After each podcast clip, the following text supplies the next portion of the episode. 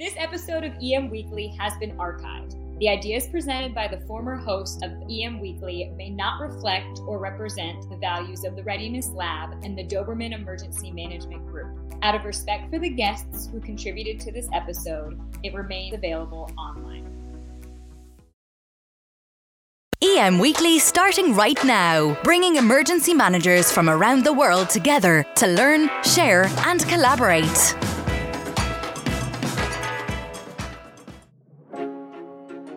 Overall, the the typical message of send money, not supplies, just isn't going to work.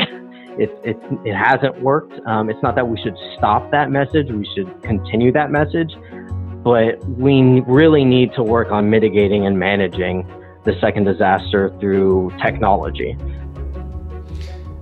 Hi, welcome to EM Weekly, your emergency management podcast. And this is your host, Todd DeVoe. You know, they say that uh, troops don't move without food. Well, same thing with emergency management. The world doesn't move unless we have logistics. And this week we're talking to Brian Sims uh, about disaster logistics and an organization that he has founded based upon disaster logistics. And logistics is one of those key principles that we really need to understand in the field of emergency management. And I think that if we take a look at programs like what Brian has started, we're going to be well, well better off. Now, on to the interview. Hey, Brian, welcome to uh, EM Weekly. How are you doing today? I'm doing great. Thanks so much for inviting me on the podcast. Really looking forward to having a conversation with you today. So, uh, Brian, tell me just how'd you get involved in emergency management and what are you doing now? Oh, I would say my first kind of introduction to emergency management was Hurricane Andrew. I was born and raised in Miami, about 12 years old when it happened, and my father owned a very large electrical contracting company, and they were the only private company that was allowed to work on FP&L lines down in South Florida. So he took me down to Homestead Air Reserve Base where the 82nd Airborne had flown in and set up to do uh, response. And I saw what was going on down there and all these guys running around in maroon berets. And I was like, this is pretty cool. And he explained to me what was happening. And you know, they took him up in a Black Hawk and flew him around. And I saw those pictures. And I, I just thought that was really cool, both on the military side and I, I, really emergency management, which I didn't really understand. But after getting out of the military, um, was kind of lacking a new mission. And at that time, Team Rubicon had formed. Uh, it was 2011. And so I signed up and started doing emergency management with them. Um, I was the Florida State PIO and communications manager, and then I was promoted to uh, deputy regional manager for program operations. And I also transferred over to Hawaii and did program operations for Team Rubicon over there.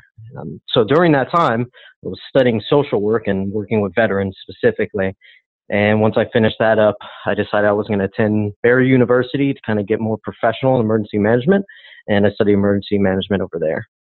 So that's uh, that's kind of the broad scope of of my involvement. Um, in the past couple years, I've worked with a couple other veteran-based organizations doing some responses with Harvey, Irma, Maria, Florence, and most lately, obviously, Hurricane Michael here in the state of Florida.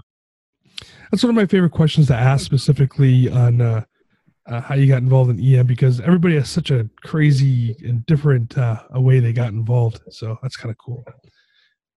So, what are you doing now? So now I have formed a new organization called the Disaster Logistics Board. And our mission statement is that we merge the skills of veterans and civilians to mitigate and ma- uh, manage disaster supply chain issues.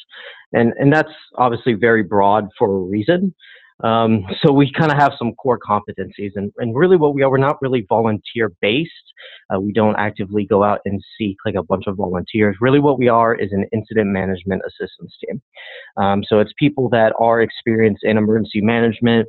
Uh, a lot of them are military veterans, uh, have done deployments, and you know we're all hazards trained. We're cross trained in chief level positions. and kind of our core competencies are data collection, uh, disaster mapping with uh, UAS systems, and also disaster mapping uh, with street level photography. So we do a lot of intel collection, and that assists, you know, state, county, uh, city emergency managers, FEMA, contractors, search and rescue teams. Um, we're very data driven. That's that's kind of our focus. So, how do you get your jobs? How do we get our jobs? Um, well, we are members of the Florida VOAD. Uh, so when there are declared disasters, uh, those can be passed down to us either from Florida State Emergency Management um, or it could come from VOAD themselves on a specific request. Uh, we have an MOU with both of them, so uh, it, it, could come from anywhere. Right now, actually, our IMAT is at a level three status. We're assisting an organization in Haiti with uh, some of the civil unrest down there.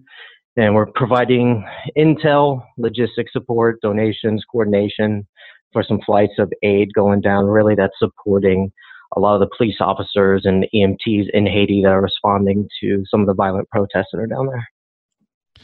So one of the questions that we get a lot, specifically about um, nonprofit organizations and, and non-government agencies, is how do they build those relationships with um, their clients, for lack of a better term? So the, I guess the question is, how are we building those relationships? Yeah, um, like just in, in general, like if somebody you're talking to the nonprofit organizations out there right now, and how do they build those relationships with those uh, agencies that they want to help? Yeah, so we do a lot of direct outreach looking for the actual decision makers. Uh, I will I'll use Hurricane Michael for instance. Um, so Wes Maul is the former director for Florida State Emergency Management, and he came by my operation, and we liaised for about an hour. And from there, he passed me on and gave me numbers to other decision makers, branch managers, uh, other EOCs that we had, you know, gone on site and liaised with as well. Uh, and then we also do direct outreach to other NGOs and um, response organizations that may have just kind of loosely formed. So with that, we're hoping to educate them, train them, and kind of fold them into the processes of what like ICS and NIMS are, and hopefully get them into VOAD um, or be working with like long-term recovery committees and stuff like that. So it's a lot of direct outreach to the decision makers themselves. How important is it for an NGO to be involved in a VOAD or a COAD? So I, I think that it, it is vital. Um, I, to answer that question, I think we need to to talk a little bit about some of the incidents that have happened, most specifically since Hurricane Harvey. Um, what we've noticed is a large trend in these loosely formed organizations that have popped up. Uh, a lot of them are veterans, which is great, um, and they they come out. A lot of them do search and rescue, uh, what they call search and rescue, and then they kind of hang around and help with volunteer and donation coordination and those organizations, they may not be educated on what's actually happening out there. A lot of them don't even know what ICS or NIMS is, uh, who to contact, and let's say, like in state of Florida, ESF 15s, uh, which help with uh, the volunteer and NGO sector. Um, so, again, what we're trying to do is is get those guys folded into the process and also get them the equipment that they need to accomplish their mission. So if we've got a lot of these guys that are boots on ground and they're hanging out in the disaster AO and they've got pallets upon pallets of water or diapers and things like that, you know, do they know where to send that stuff? Is it actually moving around? Um, do they have a forklift to move it? do they have shrink wrap and stuff like that? So being able to fold those guys into the process is a major priority for us. Um, without the ability to track what it is that they're doing out there, um, that's what we see as a huge white space. It's, it's known unknowns, right? so what we're trying to do as an IMAT is be able to give guys the access, these organizations access to that equipment, and also get some data from them on what kind of supplies are running around, along with what their capabilities are so that we can get that information to an ESF 15 that can pass it up the chain of command and you know help them to manage the disaster and improve their response capability since they're already boots on ground. So I know that um I forget the name of the hurricane now. I think it's Florence. There it is. the one that hit uh, North Carolina. That Florence? Mm-hmm. So let me. Yeah. So I know that with Hurricane Florence, um, a couple of towns in North Carolina actually um, asked some volunteer organizations to to leave because they didn't understand what they're doing, or that they weren't communicating directly with them.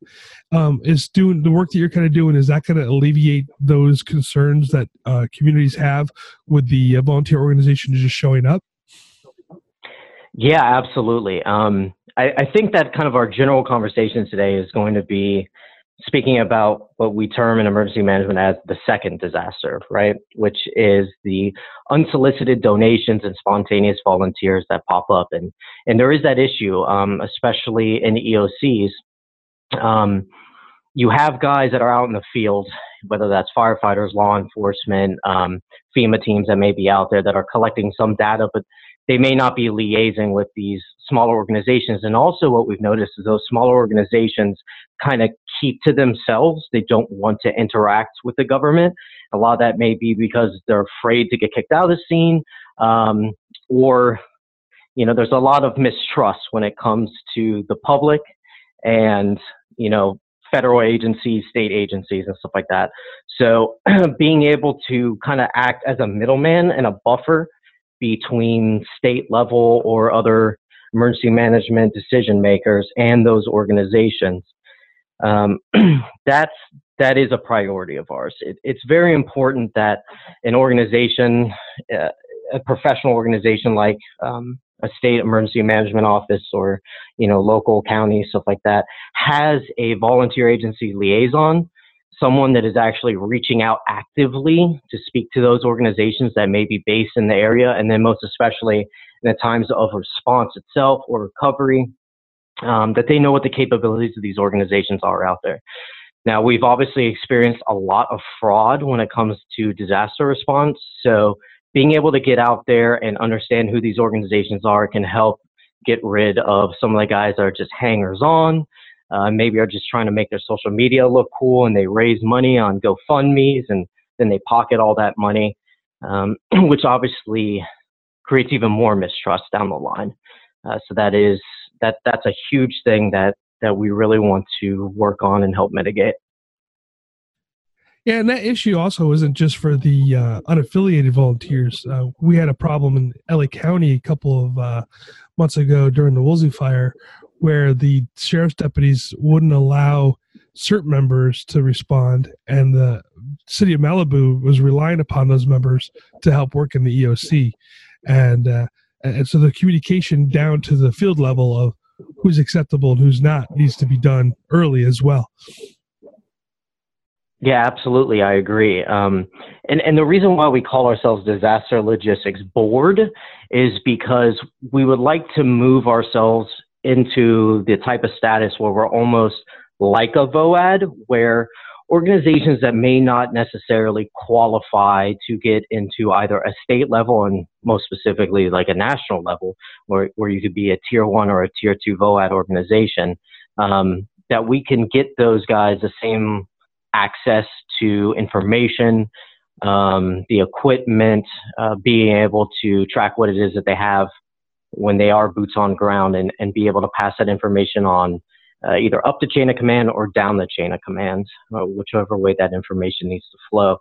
Um, Wes Maul, when he uh, when he visited my site during the Hurricane Michael response, the first thing that came out of his mouth was, "Wow, I, I didn't realize what you guys were doing here." Uh, and that's and we were working with Holmes County EOC, Jackson, um, and you know, it, it just it's there's so much chaos obviously inside of a response. I mean, in emergency management, that's what we do, right? Chaos management. Um, so the dissemination of information is extremely important. In fact, we saw some of those issues in Jackson County, um, and the reason why we responded and set ourselves up in Holmes County was specifically because we knew we were just outside the I path. We'd have, you know, communications and infrastructure pop up a little bit faster, and it's easier to ingress um, from the west to the east into Jackson County because of that eye wall path.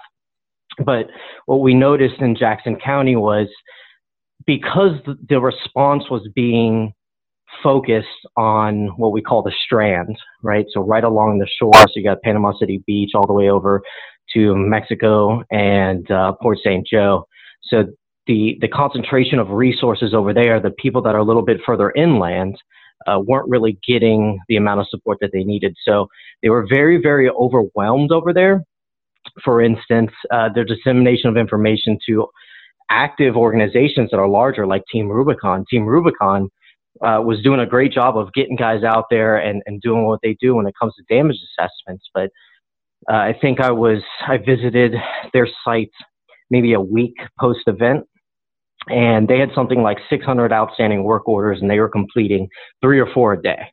Um, which is like unheard of. And, and really, a lot of that just came down to the dissemination of information and the collection of information. So, if they had had a little bit better data and other organizations had better data on what was going on out there, and that information was you know being transferred to the EOC and back from the EOC to them. Uh, that would have alleviated a lot of problems and, and helped sped up recovery. So that's kind of where we're folding ourselves into the process there. No, that makes 100% sense right there. You know, um, I do know some of the issues too is for the coming from the professional side is that what capabilities do these do these organizations really have compared to what they say and i think that's mm-hmm. i think that's where some of the uh, the questions come in um, even with like team rubicon when it's funny we, we think about them being so well known but there are still pockets of places where they don't understand what they do or what the capabilities are and they're they're they're hesitant to uh, pull that trigger when it comes to working with an organization even as big as Team Rubicon. You know, you have American Red Cross. Everybody knows they're going to do shelters. And they understand capabilities, right? Um, yeah. But when you go, oh, they have these capabilities, they go, really, and you know, they can do this, and and they're not really sure how that works, and uh, and uh, so I think we as emergency managers have to do a better job of understanding what volunteer organizations are out there, what their capabilities are. And I think the volunteer organizations have to do a better job of reaching out, like what you're talking about, and making those relationships way prior to any disaster occurring. You know, so I think you're doing a great job on, on that aspect of it. Yeah, I, I agree with with that statement completely. I think that kind of falls back to uh, Administrator Long's initiative for whole community approach, right? Everyone needs to be working together. We know that that has to happen. Um, so yes, if the organization itself is not reaching out to, I'll use Florida as an example. So Volunteer Florida is who heads up the ESF 15 function in the state of Florida. Um, so if they're not, as a volunteer organization, reaching out to Volunteer Florida, no one really knows what they're doing, right? Um, but I, I do want to circle back to an issue that's connected to this, and, and that's again about the spontaneous volunteers. So these loosely formed organizations, when it comes to the capabilities, um, a lot of these organizations say that they're USAR, right? That they do search and rescue, and they they might have a boat or they may have you know some military experience of some sort but really are, do they have that capability? Is it just a couple guys getting in a john boat and going out there you know in the middle of, of flooding or whatever it might be to go rescue guys? And, and i'm not saying that that's necessarily a bad thing but inherent in that is the fact that they're probably not actually trained to do that right? You wouldn't just grab some guy off the street and throw him to a USAR task force and say, okay, well, this guy's going to help you with the technical rescue. I mean, Joe Schmo doesn't know how to do that type of stuff. And, and similarly, especially in the veteran sector, guys that may be standing up to do this, if, if all you ever did was logistics, right, you probably don't have any type of infantry training, right? So we wouldn't want to put that guy necessarily in that scenario with at least a little bit of some refresher training or something like that. And same thing in this space. So in that second disaster scenario, it, it does worry us that you're going to have secondary casualties on an already taxed first responder system.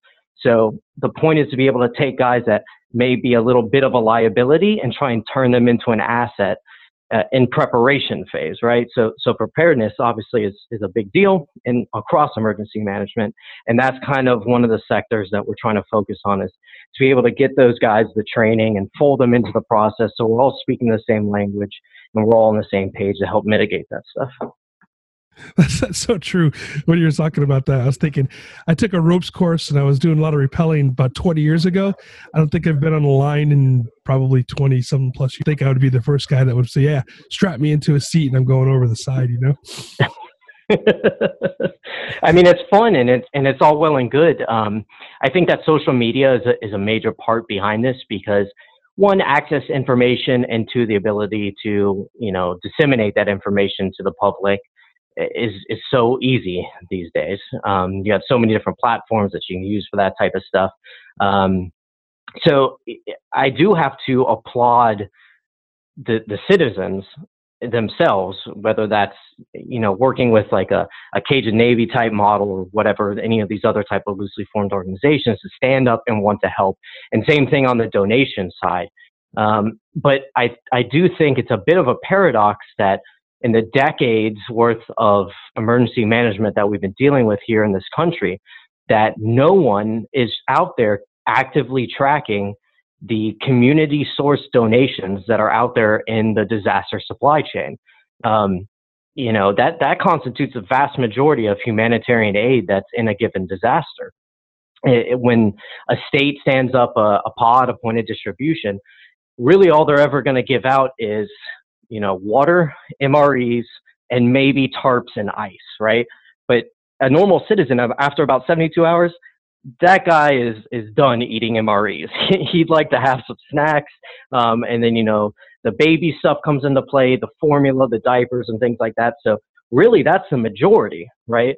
So if we can start tracking what it is out there that that's actually on hand and being distributed from a church, a volunteer fire station, a Kiwanis club, whatever that might be, uh, then we can really start to tackle these issues. And, you know, logistics has never changed since the moment we walked out of caves. It's always been what's the need, where are those resources at, and then how do we get those resources to the people that are in need. And the only change over time has been the technology to be able to do that, whether that's actual um, you know, technology via the internet or the wheel itself, right? Uh, airplanes, whatever that might be. So what we're doing is we are partners with Esri's Public Safety Division and Disaster Response Team. So we utilize a lot of GIS uh, to be able to track that stuff. And then we also have a partnership with a software for service called Boxstorm. And Boxstorm is a freeware uh, cloud hosted technology that basically tracks inventory. You can scan barcodes and stuff like that. So if we can get all that information on what's going on out there, we can throw it on heat maps.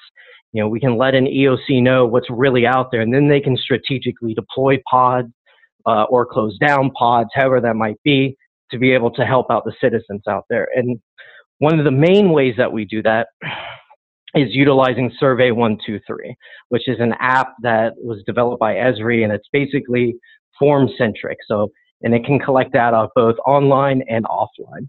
So with the form that we have, we can go to a pod, we can train the pod leaders and the volunteers at that pod on how to use the form, which is very simple. Um, first thing we do is we try and geotag that form itself to either the citizen's address or if they don't want to give that up, at least their zip code. And then we collect some demographics information uh, about that household. So, you know, population size, children under five, things like that. Then we get an initial damage assessment reported by them, which is huge. So, do you have power? Do you have water? Can you ingress and egress from your home? Things like that. And then the, the final piece that we collect is what their requests for supplies are. That's not necessarily what they'll be receiving, but what it is that they actually need in that household. So that data set is gold. And that's something that should be collected at every single point of distribution, whether that's community or a state run pod. So that information lets us know what's the need and what's going on out there. On the on the damage assessment side, you can put your contractors and USAR teams and all that type of stuff out there with better with better reported data so they can strategically take care of recovery and, um, and response aspects. So how how do you plan on scaling up? Right now you're in one state. How can you make it to all 50? Hey, let's just take about uh, 60 seconds here and listen to our sponsors. Seconds count during an emergency. That's why at Titan HST, we're always inventing new technology to help people stay safe and help people who can provide help get connected with people who need help. At Titan HST, we've deployed mesh networking, allowing emergency communication even when networks are down, augmented reality, and real time translation. We believe in the power of people to help each other stay safe and thrive.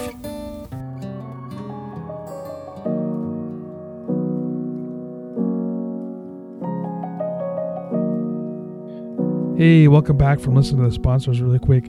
Without them, we couldn't do what we're doing here. So please reach out to them, tell them that EM Weekly sent you.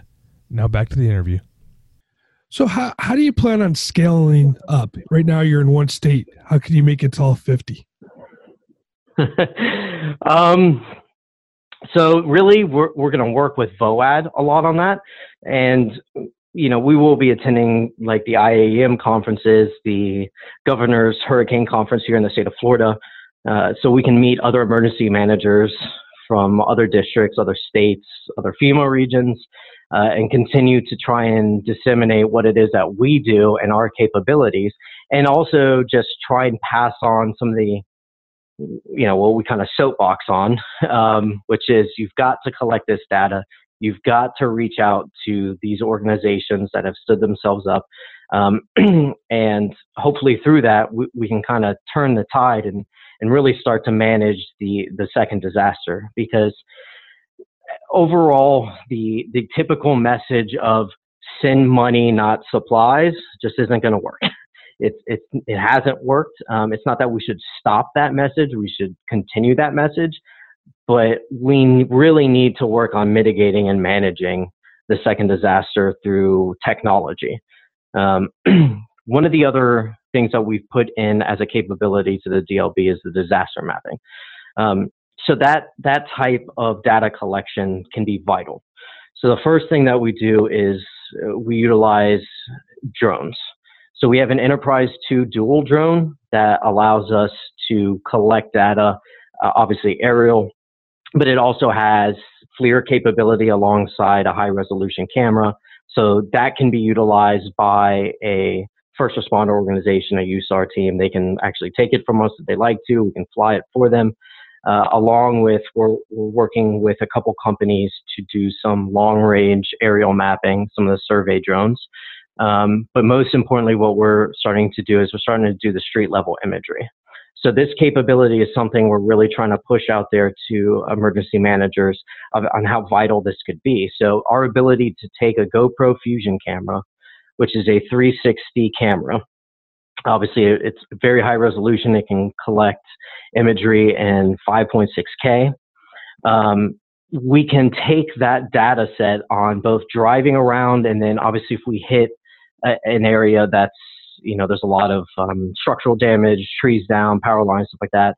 Uh, if need be, we can take that camera off, we can helmet mount it, and then go survey on foot, or we can throw that same camera onto the drone if it's really bad or dangerous, uh, and fly that drone forward. So what that what that imagery allows us to do is give a data set that can be utilized through a computer screen or even beyond that into VR. We're trying to work with Oculus team, uh, Facebook's Oculus team, and you can actually take a guy that is a decision maker that's in an EOC that never gets out in the field and allow them to see what's actually out there on the ground beyond some of the the text based, you know, whether it's a an ICS form or an email with just a couple pictures attached to it.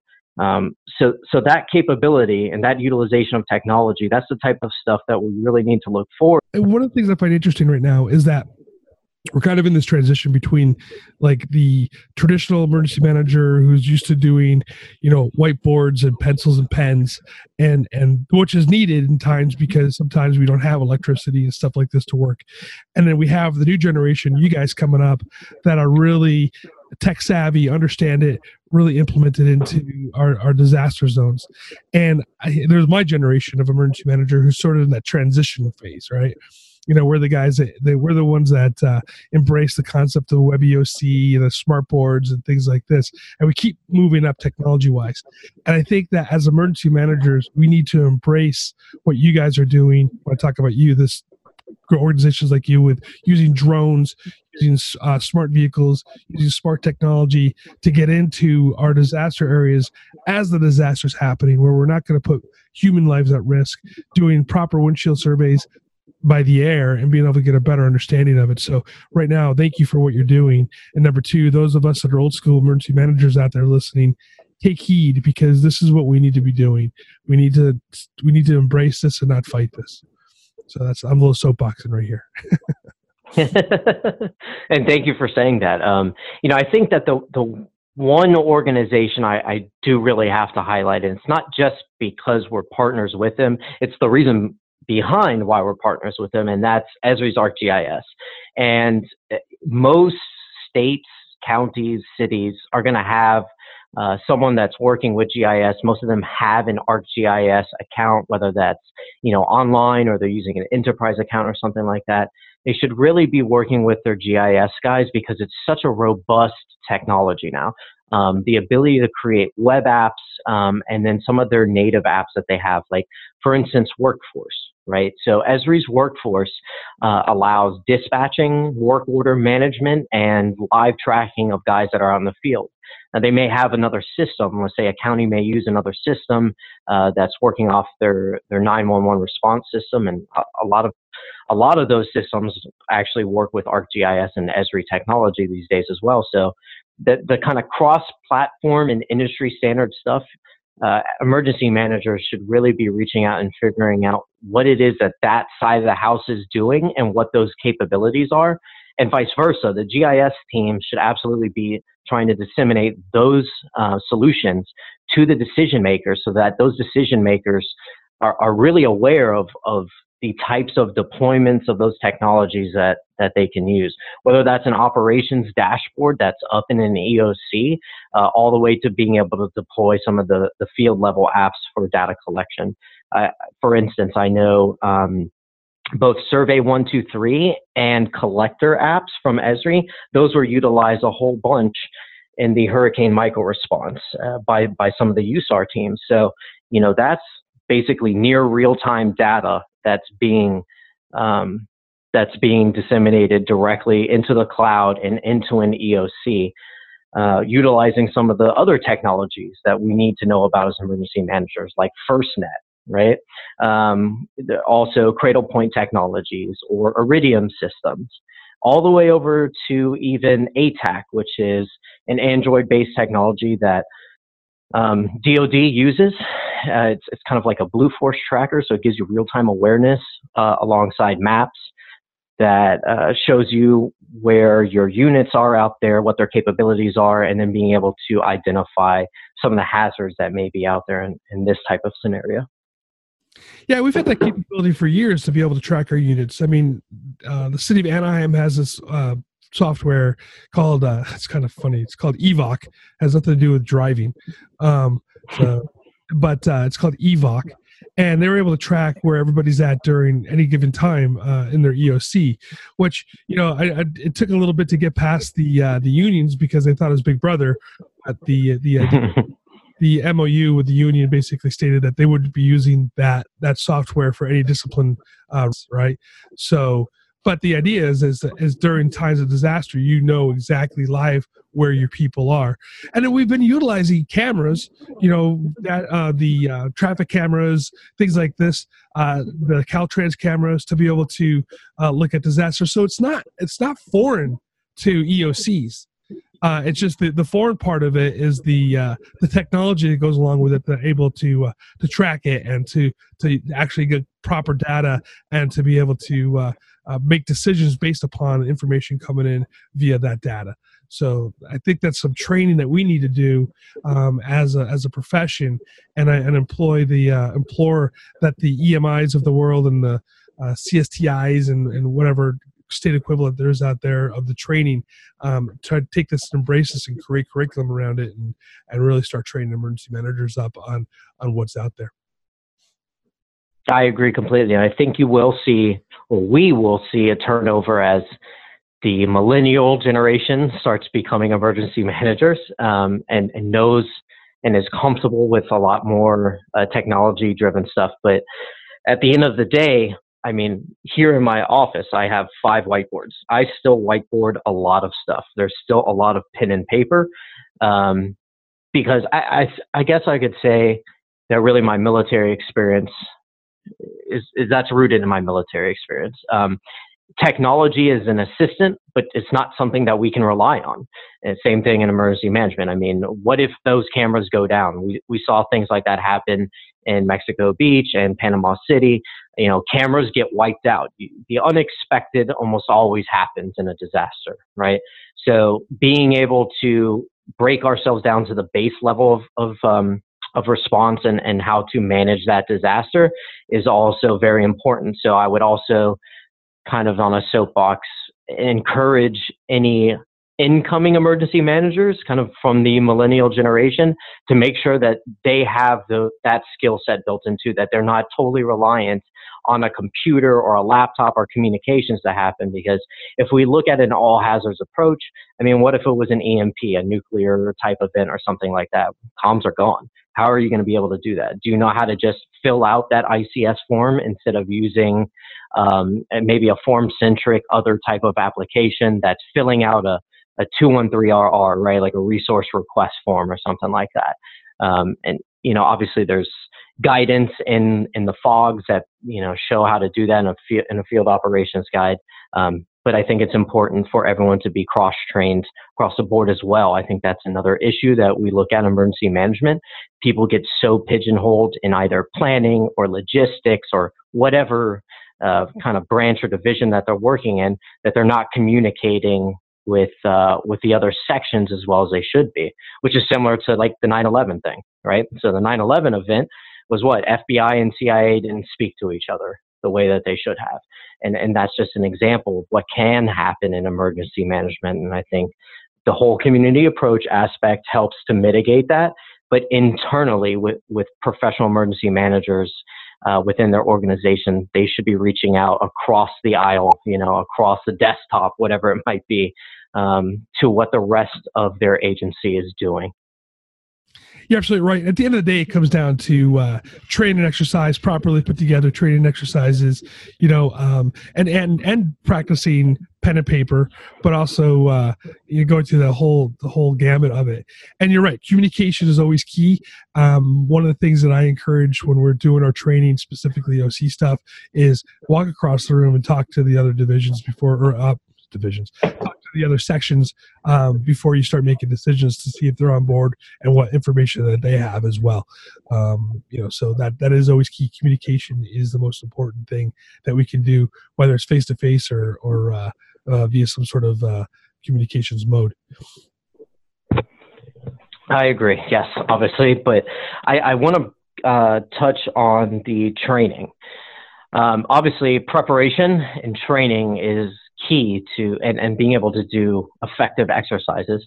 Is key to preparing an agency or an organization for whatever type of responses that one may be common so like in florida hurricanes flooding and stuff but also ones that are not so common.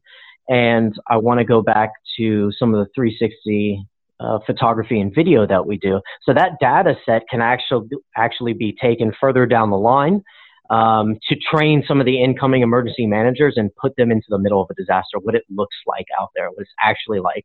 Uh, and then obviously that can be used uh, to be reported as data for uh, either recovery funds, um, reporting from contractors that this is actually what they did. They have evidence to back that up, and, and also to be able to create white papers and and some other research uh, research initiatives by some other organizations. So uh, we we are heavy also into being able to utilize those data sets for training in the future. So the more data, the better. There's there's kind of a quote that that we use around here uh, at the DLB, and it's "In God we trust; all others must bring data," and that's by W. Edwards uh, Deming.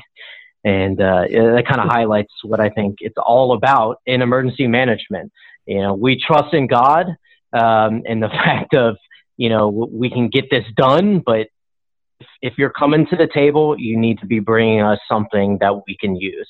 If not, then we politely ask you to leave the scene because it's in, in chaos. The last thing you need is the hangers on and the guys that, that are just kind of sitting around and taking up space because that space could be filled by someone else. that could be bringing you something that could be a game changer or a vital missing piece of information on a critical decision you're making at a time that could save lives or be a, a kind of tipping point in a recovery process.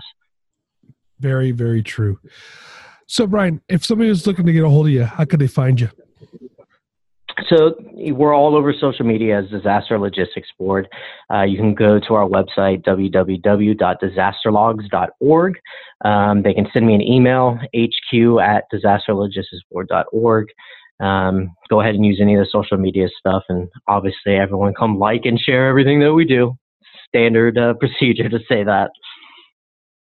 And and for those of you that are driving or your pencil's not sharp, don't worry about it. We'll put those uh, uh, those links down in the show notes as well, so you can always just down there and click them. All right, Brian. Toughest question of the day. What book, books or publication do you recommend to somebody in the field of emergency management?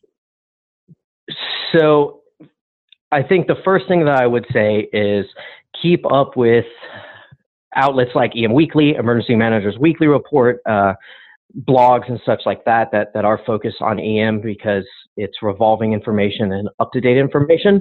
But when it comes down to a book, uh, I got to plug my old friend Jake Wood here. So he has a great book called Take Command, and it, it's it's geared towards any type of leader at the end of the day. It does talk a lot about business, but most specifically, he's utilizing his experience uh, from the military and in Team Rubicon and disaster response and and being able to make critical decisions um, during chaos management, right? Like during during the most important times, and, and how to be able to take command in those situations. So, Take Command by Jake Wood. That's a that is a good book, and he did a really good job on that book. All right. Well, if you had one thing, if you were able to talk to all the emergency managers at one time, what would you say to them? I would say make sure you have a volunteer agency liaison inside of your organization and do active outreach to find the organizations that are in your space, state level or all the way down to local level, uh, that are out there and what their capabilities are, and try to fold them into the process, get them trained, get the POC info, and also encourage them to apply for state VOAD membership. Well, Brian, thank you so much for your time today, and it was a pleasure having you on the show. Thanks so much, Todd. Take care.